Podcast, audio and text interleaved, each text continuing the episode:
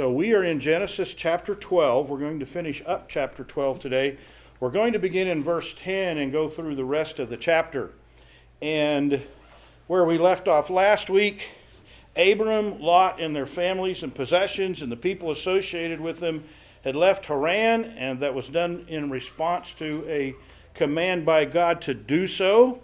They went with promises from God that He would bless those who blessed Him, meaning directly toward Abram, and uh, He would curse those that cursed Him.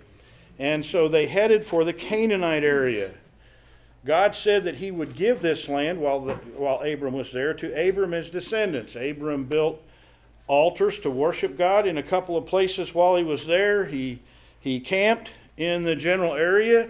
And I, I brought in my, my drawn map is still there. It's a little more expanded, but I was able to come by one this last Friday that uh, also has it, so you can you can see some of that. It doesn't really list the Negev on there, uh, but uh, that might help you if you want to glance at it. Um, and so where we left off last week, he was headed toward the Negev, which is a, a desert area down there. And as he's going, before he went, God said, I'm going to make you a great nation. And so that also was a promise to Abram that I'm sure he was looking forward to, probably with some question marks in his mind, being he was, at least from our perspective of advanced years, and apparently his wife might have been as well, and she was known as barren. And so um, he's got a lot of interesting things to think about and look forward to on his first positive response to God's command to leave his father's house and move on. So, if I could get someone to read for us Genesis 12, verses 10 through 20, I would appreciate it.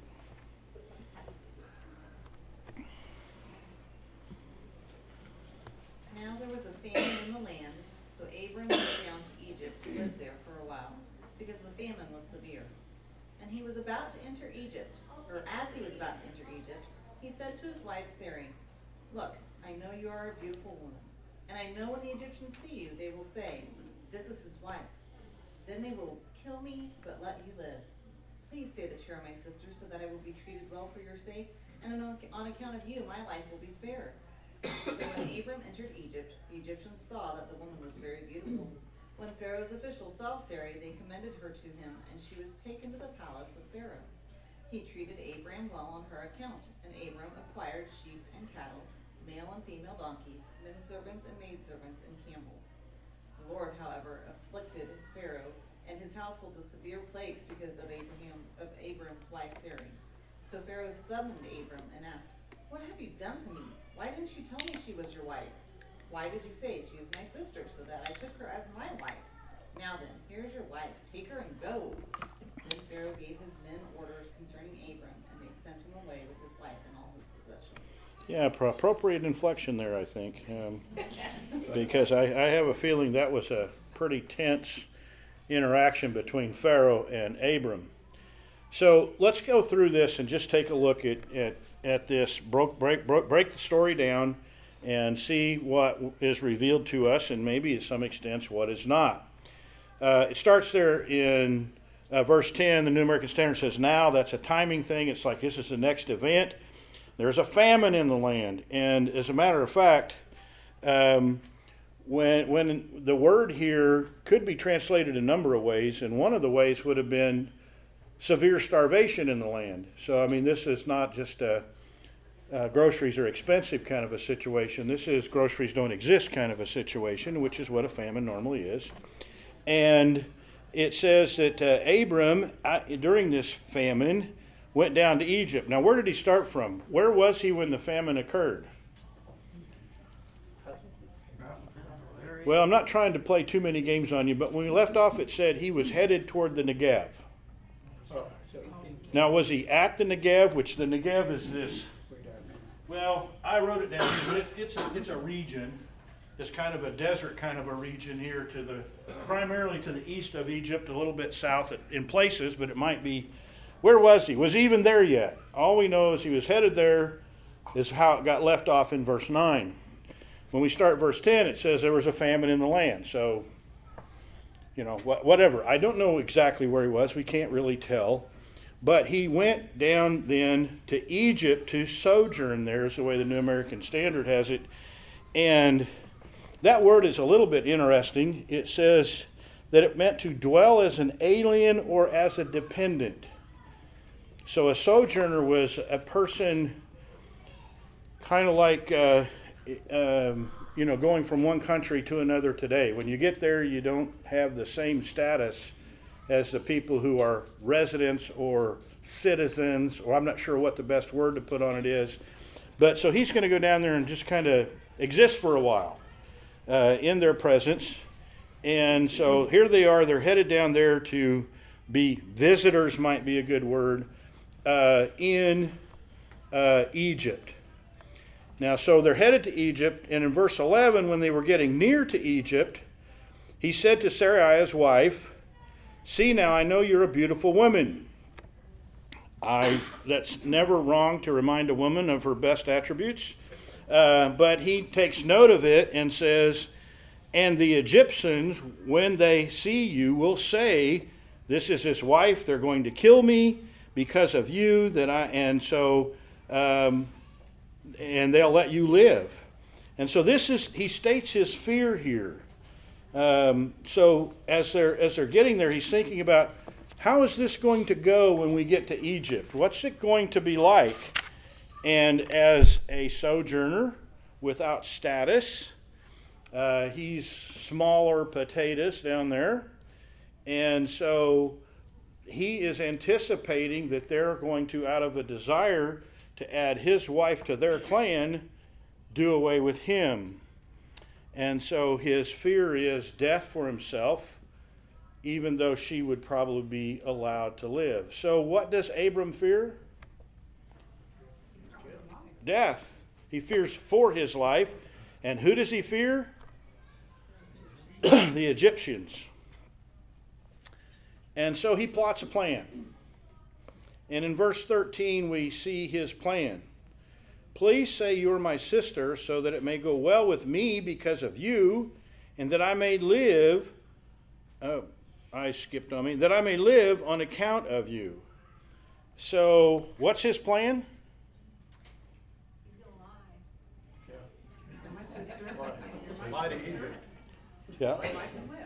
Okay, so yeah, tell him you're my sister, and then, and then, um, I can live on account of you. It, and, and it goes, so it says up there in the first part of verse 13 that it, excuse me, that it may go well with me. So he's after, he's seeing a double benefit here. It's not just that he's allowed to live, but he's also seeing this could work out to even to be my, to my advantage with them. If you're my sister and they want to be friendly with you, then they're certainly going to be friendly with me. And so um, we don't get a lot of interaction here between Abram and Sarai, do we? Um, I think it would have been interesting at this point to have been a fly riding on the neck of wh- whoever they were they were riding on at the time, to hear how this went. Now it may be that he just told her how it was going to be and she did it. I don't know. Uh, to me, that would, I, I can't imagine very many relationships in the modern time where there wouldn't have been a little discussion follow this plan. But nonetheless, that's the plan that he suggested. And so when we get to 14, verse 14, uh, it came about when Abram came into Egypt, the Egyptians saw the woman was beautiful. So far, Abram can say, My, I don't want to say prophet because he was not speaking on behalf of God, was he? But his guesstimates were right on. And official, Pharaoh's officials saw her and praised her to Pharaoh, and the woman was taken to Pharaoh's house. So they had pray, apprised Pharaoh of the fact this guy who just showed up here, he's traveling through, came here because of the famine. Who knows how much they knew or said. But here he is, and boy, does, is his wife beautiful. And so these guys probably curried a little bit of, fa- of uh, favor with Pharaoh by putting him onto a, a potentially beautiful woman that could be in his household and we'll find out later even be his wife. And so, you know, that's how it worked out so far. Now, verse 16, Abram again is shown to have pretty good insight into how things are going to go. Therefore, he, which is Pharaoh, treated Abram well for her sake. And in this era, that would have been an understatement, in my opinion, because here's what being treated well meant gave him sheep and oxen, donkeys, male and female servants, and then a breeding herd of donkeys, female donkeys, and even camels. And so Abram got quite a stash of goods because they were currying his favor because he was viewed as the brother of this beautiful woman. And so here is Abram, and it's going pretty well. Things look good. His plan is succeeding. And I, will ask you, what did he leave out of his plan? Well, he left God out of it, didn't he? But even from human terms, he left something out. Well, he's in an awkward spot now, isn't he?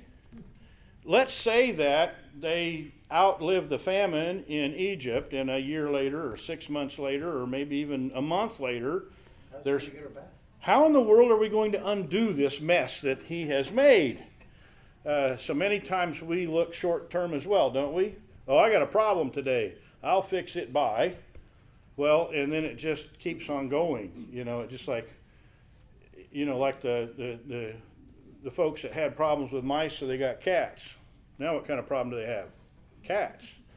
You know, and there's that old story in dogs, and it keeps on going, and there's just no end in sight. so he started this out without voicing, at least, without a recorded plan on on how to land this thing. And so, but but before we get to verse 17, things are looking pretty good. Abram's out there trying to figure out how to where to put all of his camels and donkeys and all the other animals that came his way, sheep and oxen, pretty good little haul. Verse 17, and it seems like it happened fairly quickly. But the Lord struck Pharaoh and his house with great plagues because of Sarai, Abram's wife. Do, do, you notice that? Who's in an awkward spot here in terms of the people before this plague comes about or this uh, being struck before Pharaoh's house was struck by God? Who's in a real awkward spot? Who would you not want to be in this story? Yeah, what, what is she supposed to do? I mean, if if she says, "Whoa, whoa, whoa, back off, buddy, I'm married." Well, who are you married to? Abram. Well, now she's selling her husband down down the river. If she doesn't say anything, then just all kinds of awkwardness here. Lord didn't wait around or or responded to that or whatever. So the Lord gets involved, and he struck Pharaoh and his house with great plagues because of Sarai, Abram's wife. Now, do we know what his plagues were? Don't have any idea what uh, God brought into the house of Pharaoh. And when we say the house, it could literally mean within his domicile, because that's where Sarai was taken, right? But in writings like this, it could mean his whole clan. For whatever, whatever it was, it apparently was significant because Pharaoh called Abram. Now I don't know what called meant in those days. I'm sure that Pharaoh that Abram found himself uh, unwillingly or willingly, I don't know, but at Pharaoh's command, he's in Pharaoh's presence. And, it, and, it, and he's got a question. What is this you have done to me? Uh, clearly, Pharaoh is not happy because he's not it's not like what did you do to me? I'm now rich. No what have you done to me? I'm having calamity within my own home within my family. And pharaoh now has some additional information Why did you say she's my sister so that I took her for my wife? Now, where could he have found that out? We don't really, I mean, he could have found out from Sarai, but if God's out there giving plagues, God may have sent a messenger. I don't, we don't know. But somehow Pharaoh is now aware of the fact that she's not just his sister, she's also his wife. and why did you say that? And of course, Abram has a real good answer to that, doesn't he? Well, sort of. Uh, but it isn't given here. And so Abram just keeps his mouth shut as far as what's recorded, at least. So Pharaoh says, Here's your wife, take her and go. And so um, that's, that's what he, he is going to do. In verse 20, there comes up a few other interesting things. Pharaoh commanded his men concerning Abram, and they escorted him away with his wife and with all that belonged to him. Do you think it's probable that he took all those gifts that he was given? Yeah. I mean, when, when you look at this situation, Pharaoh has been given plagues from God because of the presence of Sarai in his household. And so, would he risk anything now? I mean, this man, certainly his wife, apparently this man is someone special in the eyes of God, and uh, God's not going to let these bad starts of a bad plan come to fruition and cause problems. And so I, I think it's highly unlikely that Pharaoh took anything back from him. And instead, he sent his men with him to escort him away. This was kind of a, a double command here. This was a little bit like get him across the state lines. Make sure he doesn't come back. Oh, but by the way, as you're going, don't let anybody harm him, don't let anybody steal from him. And so uh, it says they escorted him away with his wife and all that belonged to him. Um, so here's Abram. He came up with a plan when he looked at what he feared, and it was, it kind of worked out with God's intervention. Should Abram, so let's, let's talk about one thing first. Did Abram do wrong here? What do you think?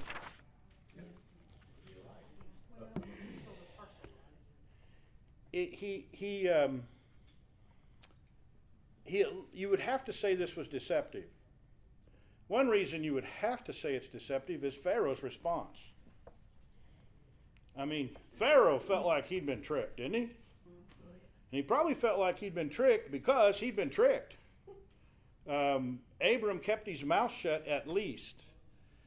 Um, I don't want to steal too much from this. Lost my reference to it. But we're going to wind up looking at a similar event later on in Genesis. You're probably aware of that. In the middle of that event, there is something Abram says. Go over to Genesis 2012.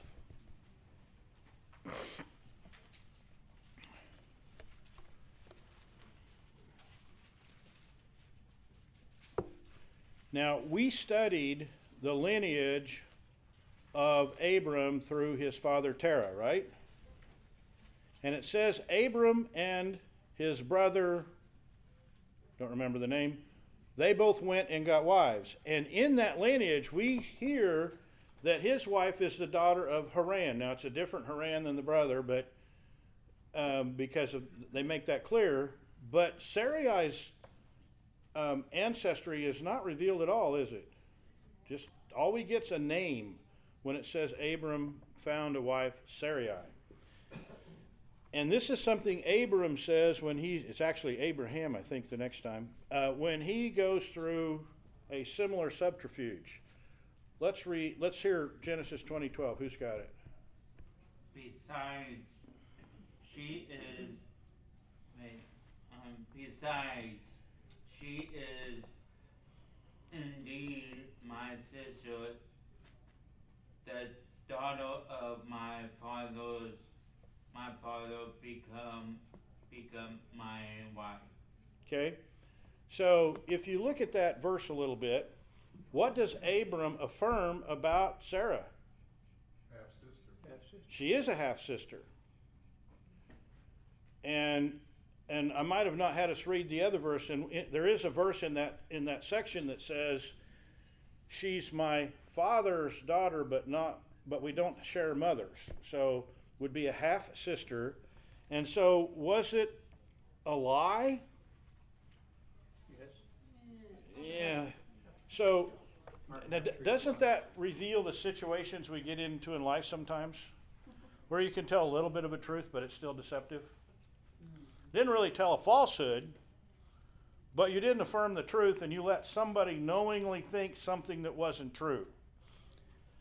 And that's just not a good plan, and and and, and pretend then that you've done nothing wrong. Um, but so it may be uh, it's and, and we, we would assume that abram was telling the truth in chapter 20 so if abraham was telling the truth in chapter 20 then here he could have said the same thing. Well she really was my half sister i didn't tell you a lie. Well it, it, doesn't look like pharaoh was in the mood for splitting those hairs uh, but so we, we see that Abram's plan, with God's intervention, does result in they both survive it and their uh, wealth is expanded some. So, what price did Abram pay for doing this? Hagar probably came from there. Well, I don't know. It's a guess. Could be. Uh, people, there, there's a there's a lot of interesting things when you start getting out and start. There's a lot of speculation. I'll put it that way that people make about the troubles that he started here. But there's one that you can see that's very direct right here. How do you suppose his reputation was with Pharaoh now? Do you think that he would be welcome back in Egypt anytime soon? And even in that, is there not a testimony? I mean, I don't know how Abram should have been thinking at this time with regard to I'm representing God, I have a testimony to give, and sin always hurts a testimony, doesn't it? And clearly, Abram was offensive to Pharaoh in this deception. I've got another question for you. What does this event seem to say about Abram's faith?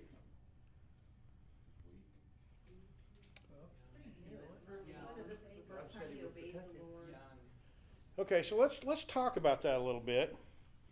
Um, with regard to Abram, we can say some things that would say we can understand why he might have been a little weak in his faith. Might have some good, I don't know if the word is justification, but excuses might work better.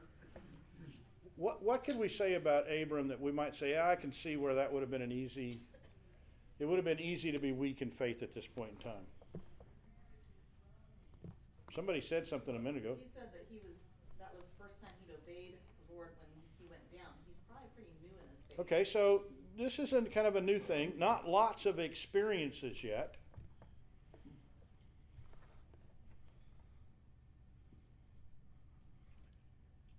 Well, let's set that aside for a minute. Why would you say, compared to some of maybe our experiences in life, Abraham had, Abram had reasons to be strong in his faith?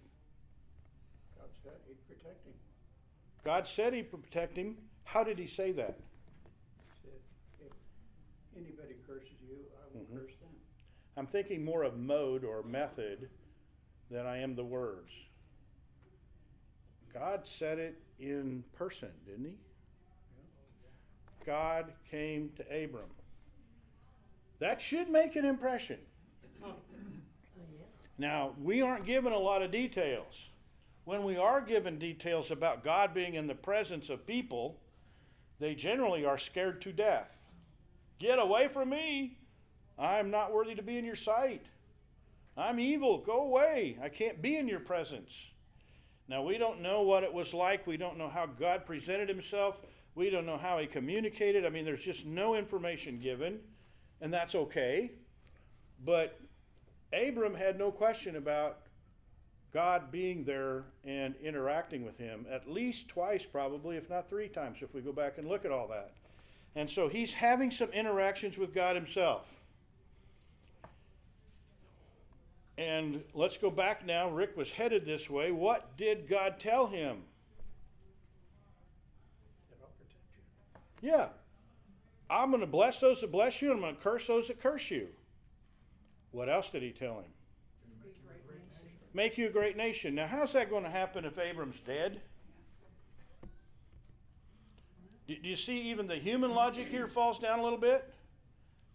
Now, we got to be careful. We're not in the mind of Abram, right?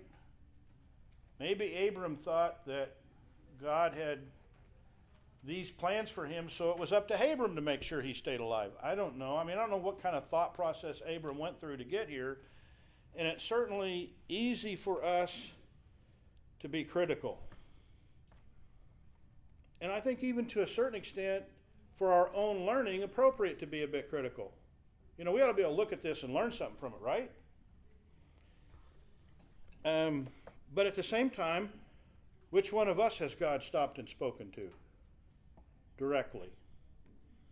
You know, this is Abram's pretty privileged here, and he may not understand just how privileged he is. But I, I want to apply a little bit from something Jesus said. Matthew 7 5. Somebody probably knows that verse. It might not be just that verse, it might be two verses before it gets done.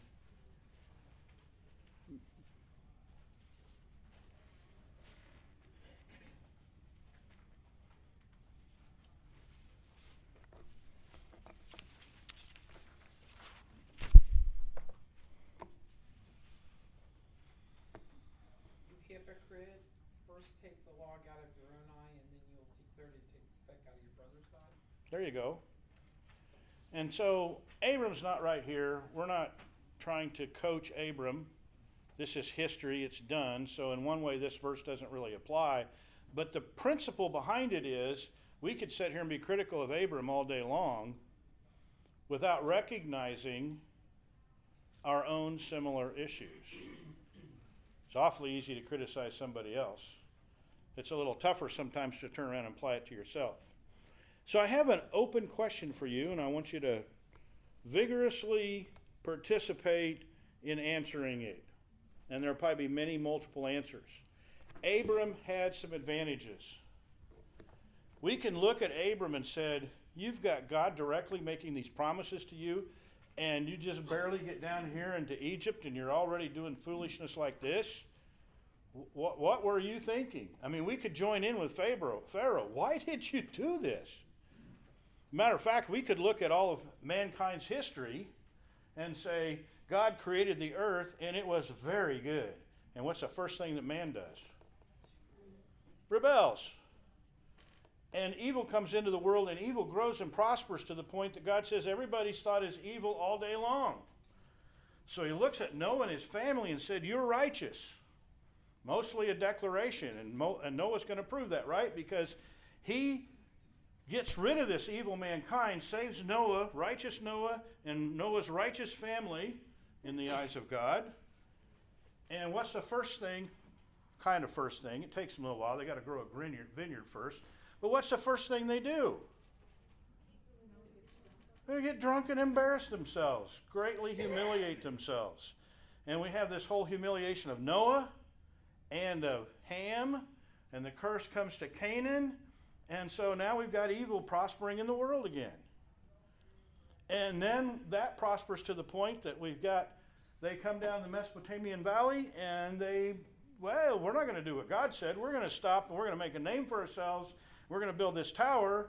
And God brings another judgment a judgment of confusion and dispersion. And now we get to the days of Abram, and there's no discussion of any faithful servants outside of Abram. And God had to call him out of paganism. And so now he calls Abram and sets him up. And what's the first part of the story we get to? Yeah, he builds some altars and does some good things, but we're not very far into the story of Abram. And he's down there making a mess in Egypt. And so we can say how foolish those people were in that time, right? Say it to her. Ah, boy, yeah, we're going to have the same kind of challenges. Abram had some advantages. God is right there talking to him, He's leading him, He's interacting directly in his life to even get him out of troubles that he makes in Egypt. Abram's got a lot of reasons to be very faithful to God. Should he has the, the seeds at least that could have grown into great confidence as he proceeded forward. Struggled a little bit. What advantages do you and I have? That's my question. Okay, we do have the written word of God. Holy Spirit. So I'm going to back up a little bit. Don't forget that. So, what do we know about the written word of God? And I'm going to take you to 2 Timothy 3 16 and 17. It's inspired. It's inspired, it's God breathed, It's useful. And when you look at what it's useful for, it includes teaching, correction. Now I can't say it because I got out of sequence. Yeah. And then don't forget verse 17. Oh, what's verse 17 say? Better look at it if you don't know. I would encourage you to learn to pack verse 17 onto 16 every time. So the man of God will be fully equipped, ready for every good work. Or something very close to that. That'd be New American Standard. I think I got that right. So we have the Word of God. What's that? Now, what did you say, uh, Lenise? The Holy Spirit. We've got the Holy Spirit. I'm not going to be able to as quickly take you to those verses, although I might a little bit. I think I wrote one of those down. Uh, but what does the Holy Spirit do for us? Intercedes with us with groanings too deep for words. The Holy Spirit can pray even when we don't know what words would be should be used. So the Holy Spirit's there interceding for us in our lives with God. What else? Brings to mind God's word to convict us and Okay. Um, when when the when before Jesus is gone in his last hours with the apostles, he says, "It's good for you that I go away, that the Holy Spirit will come, which will lead you into all truth." In another place, it says talks about and lead you into all remembrance. That's one reason we can have confidence in the words they wrote about their experiences with Jesus. Is the Holy Spirit was there to lead them into remembering and into all truth. What else does the Holy Spirit do for us? Helps us discern right from wrong, Okay? Mm-hmm. truth. Where does the Holy Spirit live? Your hearts. Within us. Yeah, there's a communion between us and God through the Holy Spirit. What else with the Holy Spirit? It. Is a seal, it is a pledge. It is a seal that says, This is sealed, it's mine, it's going to happen. Anybody have any others on the Holy Spirit? We've got the ones I had in my head for today. Counselor, Comforter, the names of the Holy of God, including the ones that are applied to the Holy Spirit, are really, really strong. Helper. Okay, what other advantages do we have? You have the gospel. We have the gospel. Romans 1. Not ashamed of the gospel. It is the power of God for salvation to everyone who believes, to the Jew and also to the Gentile or to the Greek. What else do we have? The record of things like what Abraham did that we can learn from. Well, that's yeah. We've we've got the history that's included in the in the scriptures, right? And that's a good thing. Um, go over to John 10, 7 through 18. John 10, 7 through 18.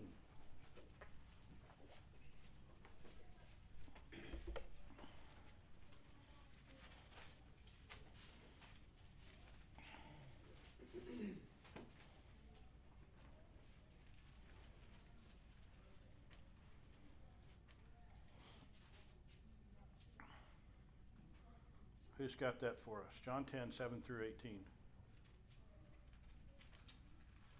So Jesus again said to them, Truly, truly, I say to you, I am the door of the sheep. All who come before me are thieves and robbers, but the sheep did not listen to them. I am the door. If anyone enters me, he will be saved and will go in and out and find pasture.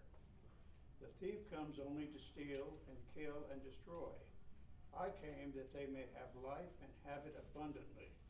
I am the good shepherd. The good shepherd lays down his life for the sheep. He who is hired is a hired hand and not a shepherd who does not own the sheep, sees the wolf coming and leaves the sheep and flees. And the wolf snatches them and scatters them. He flees because he is a hired hand and cares nothing for the sheep. I am the good shepherd. I know my own, and my own know me. Just as the Father knows me, I know the Father, and I lay down my life for the sheep. And I have other sheep that are not of this fold. I must bring them also, and they will listen to my voice. So there will be one flock, one shepherd. For this reason the Father loves me, because I lay down my life, that I may take it up again.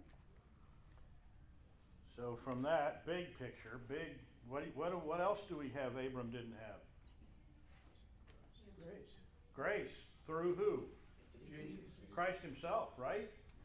And we could go for weeks talking about what advantage that brings to us. Why that brings something to our life that makes us extremely privileged, not just in salvation, but in the information and the leadership and the guidance we need to live this life well for Christ Himself. But there's a couple things that we'll pull out of this short passage, and one is that He did lay down His life for us. If you compare that to where Abram was, what promise did Abram have looking forward to Christ? It's in there. Go back to where, in the beginning of chapter 12. I will make you a great nation and what? Curse those that curse you, and bless you. Well, keep going. Bless the world. Out of you, all the peoples of the world will be blessed. That's a vague reference to Christ. It's not just for him and his nation, it's for the whole populace of the world. Out of him will come this great blessing. And as Abram lives, we're going to see more allusions to Christ. More, inf- I, maybe allusion wasn't a good word, but more references to the Christ to come and pictures about Christ. But, but Abram didn't have Christ. Abram didn't have this born again opportunity to have, I was a slave to sin and now I'm not. I was condemned by sin and now I'm not. He did not yet know how the price for his sins was to be paid. Or have the confidence of the one who paid the price saying, I'm the good shepherd. My sheep know me and they follow me. Jesus is also going to say in another passage, The Father's giving them to me and no one can snatch them out of my hand, right?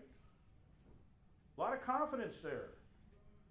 Would rival, should rival that personal visit by God, shouldn't it? I mean, if you believe this word and you read those words, there's some pretty strong evidence there. What other advantages do we have?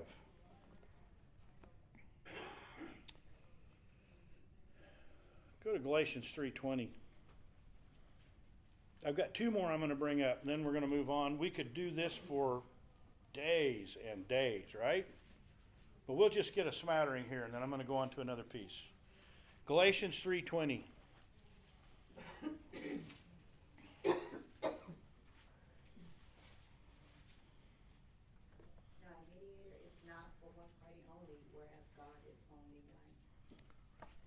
Hmm, What did I do wrong? You Don't said make- mention. What's that? Yeah, Galatians three twenty. Uh, we got the wrong one. Able to do more than you can ask or imagine.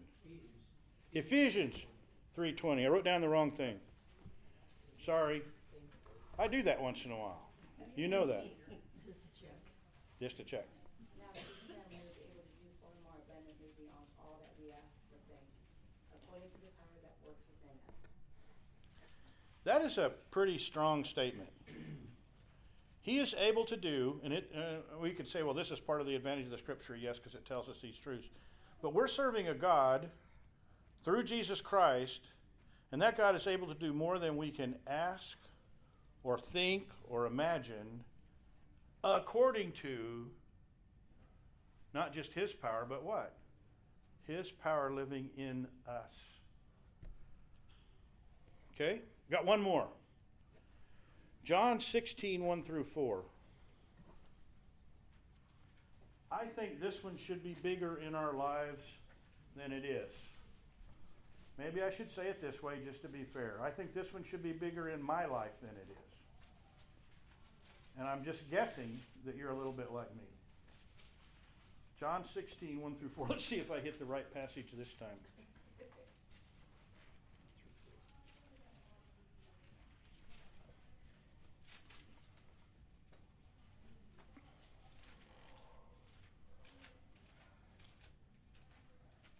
These things I have spoken to you so that you will not be led into sin.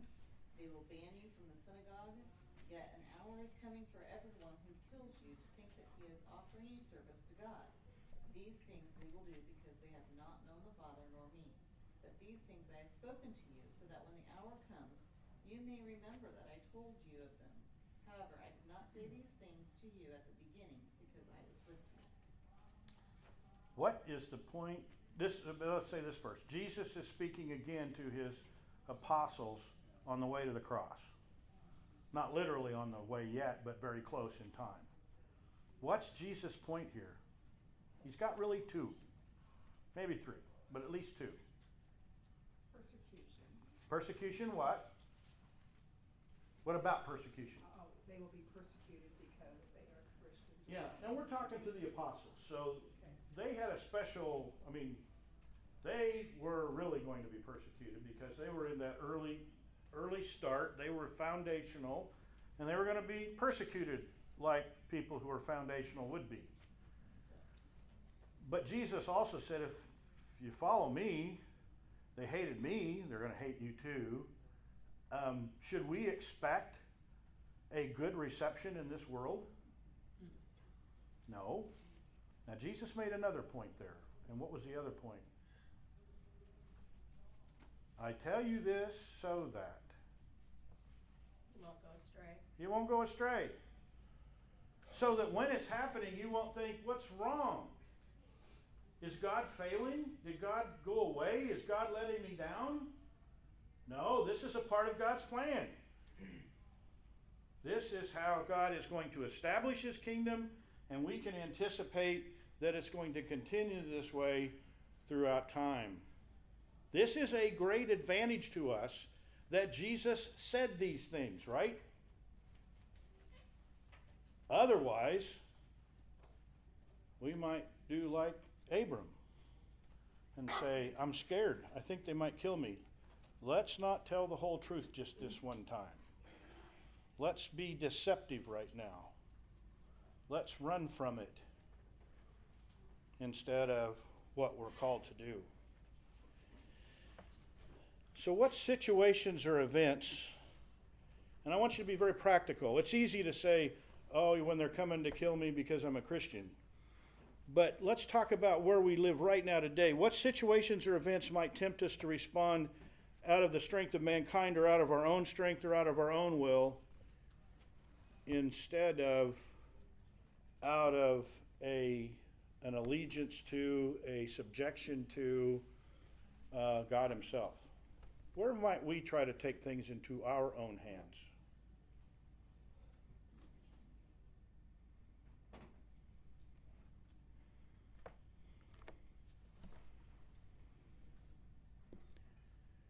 And I'm going to give you one pointed example. And Then I'm going to talk about where our goal should be. Right now, this week, what happened in D.C.? It would be very tempting to think the world was on its hinges and turning straight if we could just finish what started here, right? Isn't this a good thing? Yeah, we're not to we're not to say that it's a bad thing. This And, and it, is- would it be right for Christians to advocate for what has happened? Absolutely. But we can't put our faith and hope and trust that we're going to turn this world into a good world by getting good people making a good government, making good decisions. Because just like every time God did a redemption up through the time of Abram that we're seeing here, the world is still full of evil people. That's the problem. Yeah. And so the answer is not try to get the best government there. Now, should we still help with that? Should we still do everything we can to, to try to get good governments that make right decisions that are upright? Absolutely. I'm not saying abandon it, but we can't put our hope in it. We can't begin thinking that this is the focus, that this is what we're trying to accomplish as believers. Because Jesus himself said it. Went in front of Pilate, I, I'm not in this kingdom. If I wanted this kingdom, I could call down legions of angels and have it. That's not exactly the way he said it, but that's the effect. If I want this kingdom, it's mine. I don't want this kingdom. So, what should we want? I want you to turn over to Hebrews 11 13 through 16.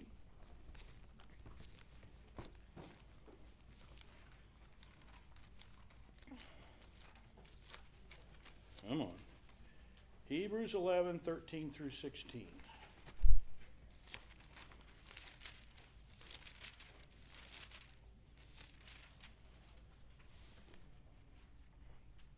This is the faith chapter of Hebrews. We, we get the long list of people who were faithful to God and are occasionally contrasted with those that weren't, and how their faith was reckoned as righteousness. Now, after these verses of ways, we're also going to get a list of people who were sawn in two in all kinds of other manners of oppression, and they're still listed as the men of faith in this chapter, okay? So this isn't just a chapter everything comes up roses if you're a believer. But there's some good things in it. But let's read a description of these people in Hebrews 11, 13 through 16. These all died in faith, not having received the things promised, but having seen them and greeted them from afar, and having acknowledged that they were strangers and exiles on the earth. For people who speak thus make it clear that they are seeking a homeland. If they had been thinking of that land from which they had gone out, they would have had opportunity to return. But as it is, they desire a better country, that is, a heavenly one. Therefore, God is not ashamed to be called their God, for he has prepared for them a city. By faith, Abraham, when No. was That, that's, that's far enough. 16. What's their focus? Was it something found here on earth? No. Now, they, as they lived their lives, they may not have started there. Clearly, Abram in our story, he wasn't all focused on heaven, was he? He wasn't focused on a life to come. He was focused on God promised me a nation. I'm going to go out and get, I'm going to have it. It's going to be great. And, and he did experience a lot of those promises here on earth. But the real promise, the greatness, was going to come through Christ, and it was going to be completely fulfilled in the life after this one. And you could take that through the other people in this chapter as well. So here's our focus for ourselves personally. So why don't we all just die and go to heaven? Well, I want, I want to take you to one other purpose that we have in history. And you're going to recognize this quickly, but Matthew 28 16 through 20. Matthew 28 16 through 20.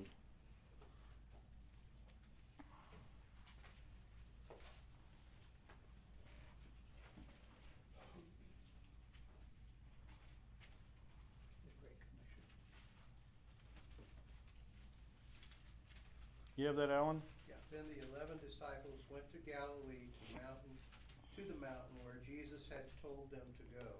When he saw him, they worshipped him. But they, but some doubted. Then Jesus came to them and said, All authority in heaven and on earth has been given to me. Therefore go and make disciples of all nations, baptizing them in the name of the Father and of the Son and of the Holy Spirit, and teaching them to obey everything I have commanded you. And surely I am with you always to the very end of the age.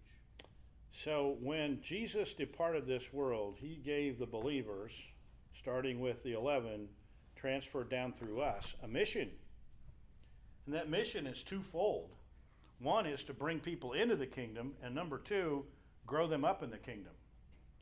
Now, I feel a little bit inadequate in our coverage this morning because there's so much in the scriptures that we should be focused on and doing.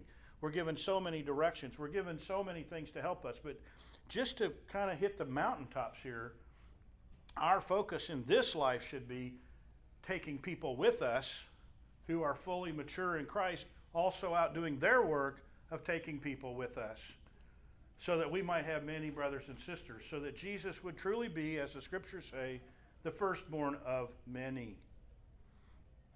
And so that's our focus.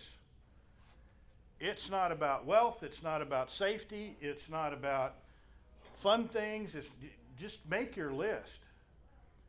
And as life happens, we're going to have things that bring apprehension, might be the easiest word, fear might be the most accurate word.